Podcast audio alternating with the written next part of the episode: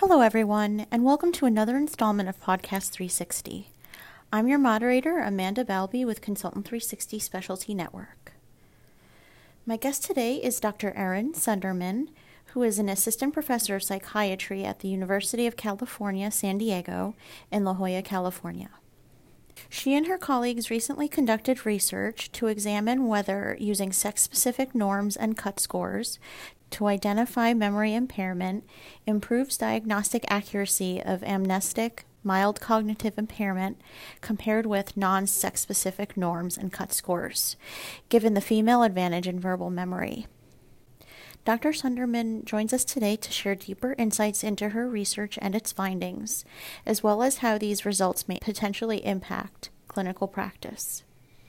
Thank you so much for joining us today, Dr. Sundermann. To start, can you tell us more about your study and its results? Sure. So, our study really what the main focus was and our overall goal was to determine whether or not the female advantage in verbal memory, which has been very well evidenced and replicated, actually serves as a disadvantage in terms of women getting diagnosed early in the Alzheimer's trajectory.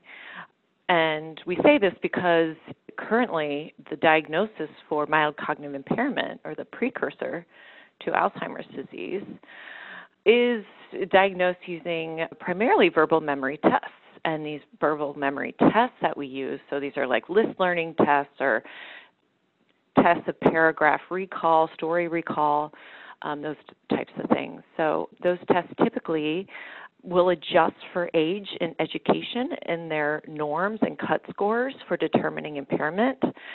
However, many times they do not adjust for sex.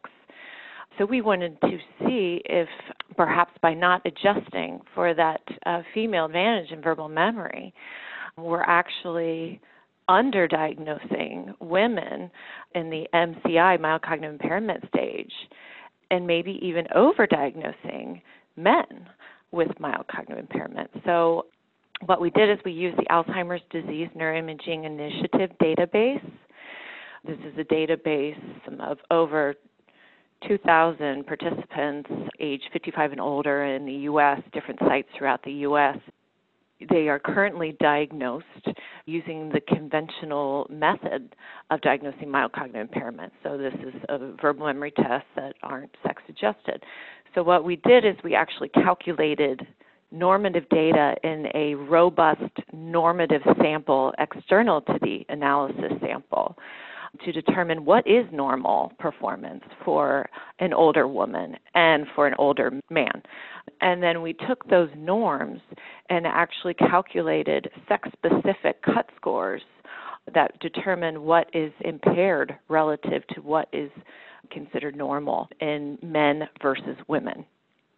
So we applied those cut scores to the Alzheimer's Disease Neuroimaging Initiative sample, or we call it ADNI and basically what we found was that using these sex specific norms and cut scores, we diagnosed 10% more women compared to what ADNI had previously diagnosed as MCI, and 10% less men compared to what was previously diagnosed.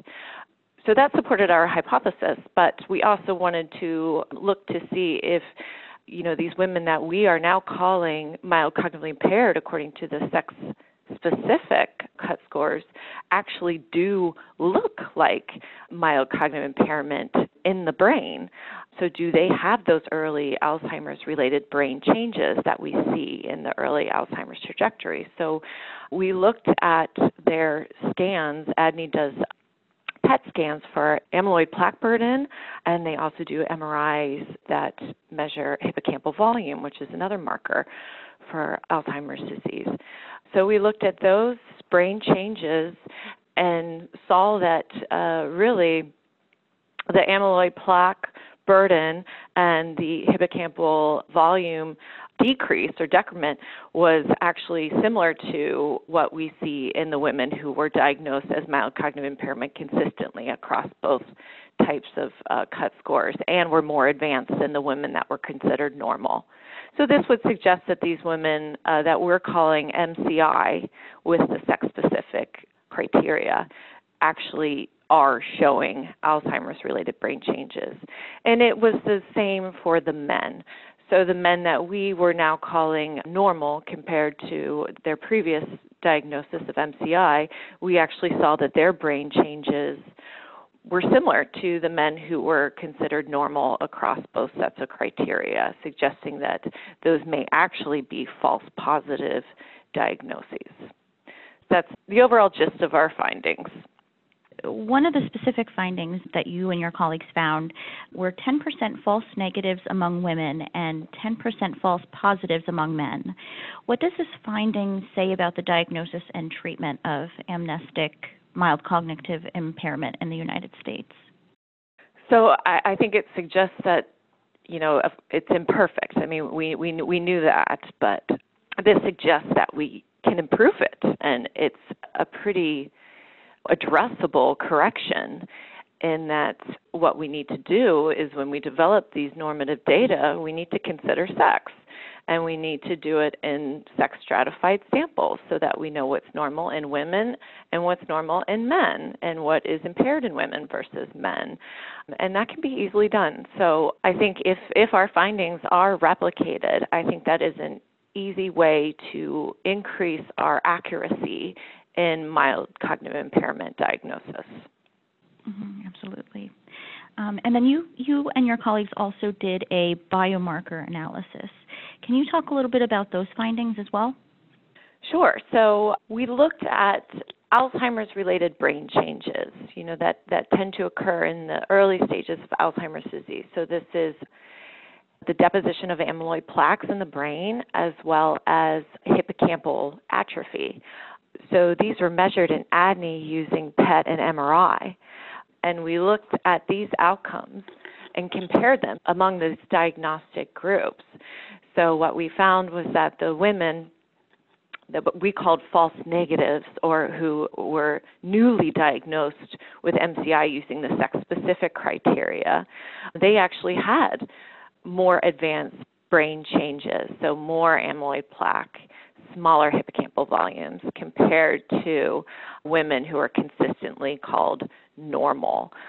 And with men, it was similar findings where the men that we called false positives, so those that the sex specific criteria labeled as cognitively normal, but were previously called MCI with the conventional criteria, their brain changes on these neuroimaging scans actually showed that their brain was very normal and similar to what we saw in the men who were considered cognitively normal across both sets of criteria.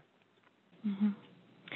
So, in a perfect world, what would sex specific diagnostic criteria look like for women versus men?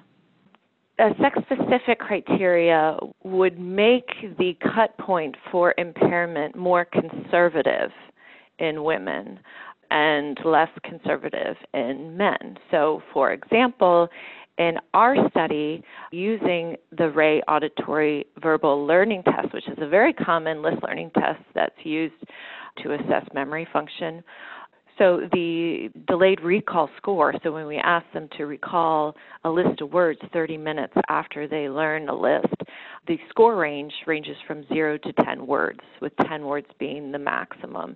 And we found a two word difference in the mean for cognitively normal men versus cognitively normal women.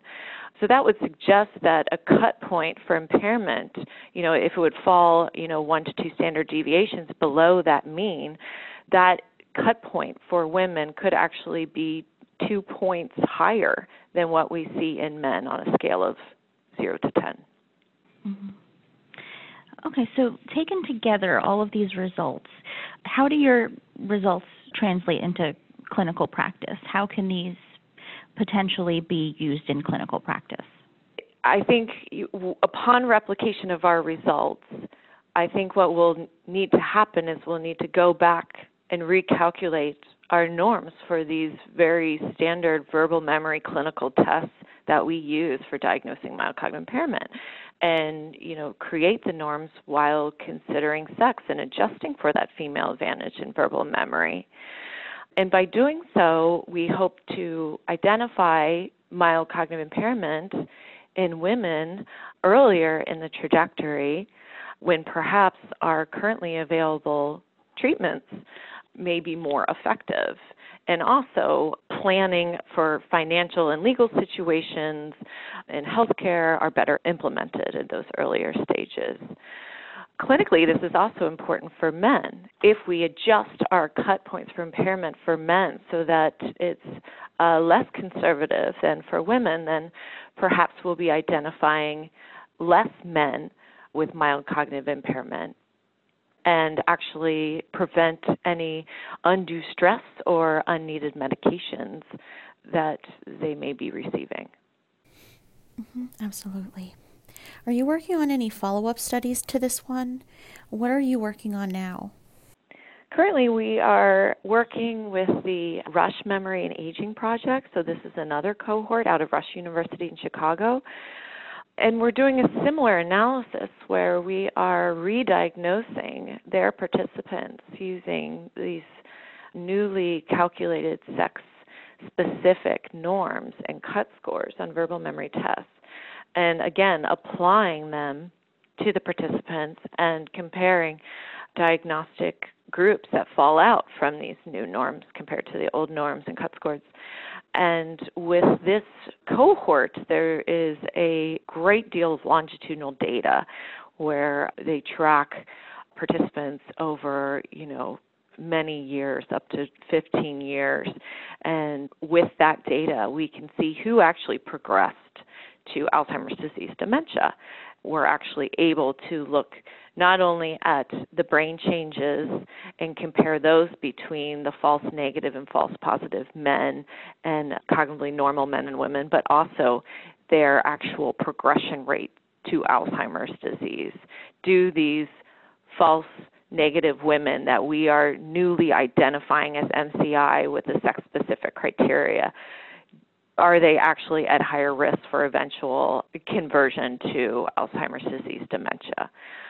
So we're in the middle of that study right now, and the results are very supportive of our hypothesis. So we're excited about that. That should be coming out soon. We'll be presenting that actually at the International Neuropsychological Society meeting in February. Oh, okay, great. We'll be on the lookout for that for sure. Thank you for participating in this podcast and answering my questions today. Thank you. Thank you for having me and for your interest.